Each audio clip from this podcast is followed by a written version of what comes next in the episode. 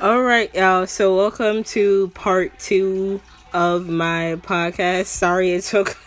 So, I mean, it didn't take long. I just was always, I, I like, you know, intended on putting on a part two, but, you know, I wanted to wait a couple weeks, you know, let it marinate for a bit. So, I just want to acknowledge two things that have happened. Most recently, rest in peace to DMX, Herf, Herf, you know. no, but, um, he passed away, I believe, today. Today is April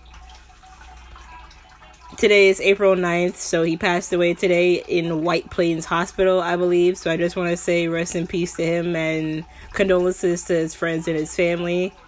Um, he's not a person that I really like listen to like every day. Like I wouldn't say I'm like a hardcore fan, but I know the impact that he had on like people of the older generation and just on people in general. Like his words, his message, the way he expressed how he came from nothing and turned it turned his pain into passion and knew about like the industry and like the bullshit and like the this you know the satanism and all the evil that goes on around it and how he just always wanted to you know remain pure into himself and like really spread a message to people who didn't have no one to like talk for them.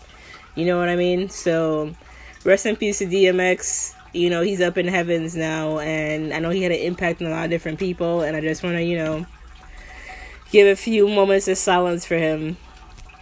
Um, just want to give, and also on the um, the trial going on with I believe Derek, um, the one he's the officer who was you know involved with the killing of George Floyd, and so far we're just like just going through everything is going through all the rights and the wrongs and knowing that they're trying to use you know his like intake of fentanyl and opioids as like an excuse and they're saying that that's bullshit. He was complying with the officers whether he was under the influence of drugs or not and so as you know they're always to try and find an excuse to like make the black man seem like it was justified for him to be killed and so I'm just, you know, I'm to update you guys more on that and give you more information. But, you know, those are the main two things I wanted to catch up on.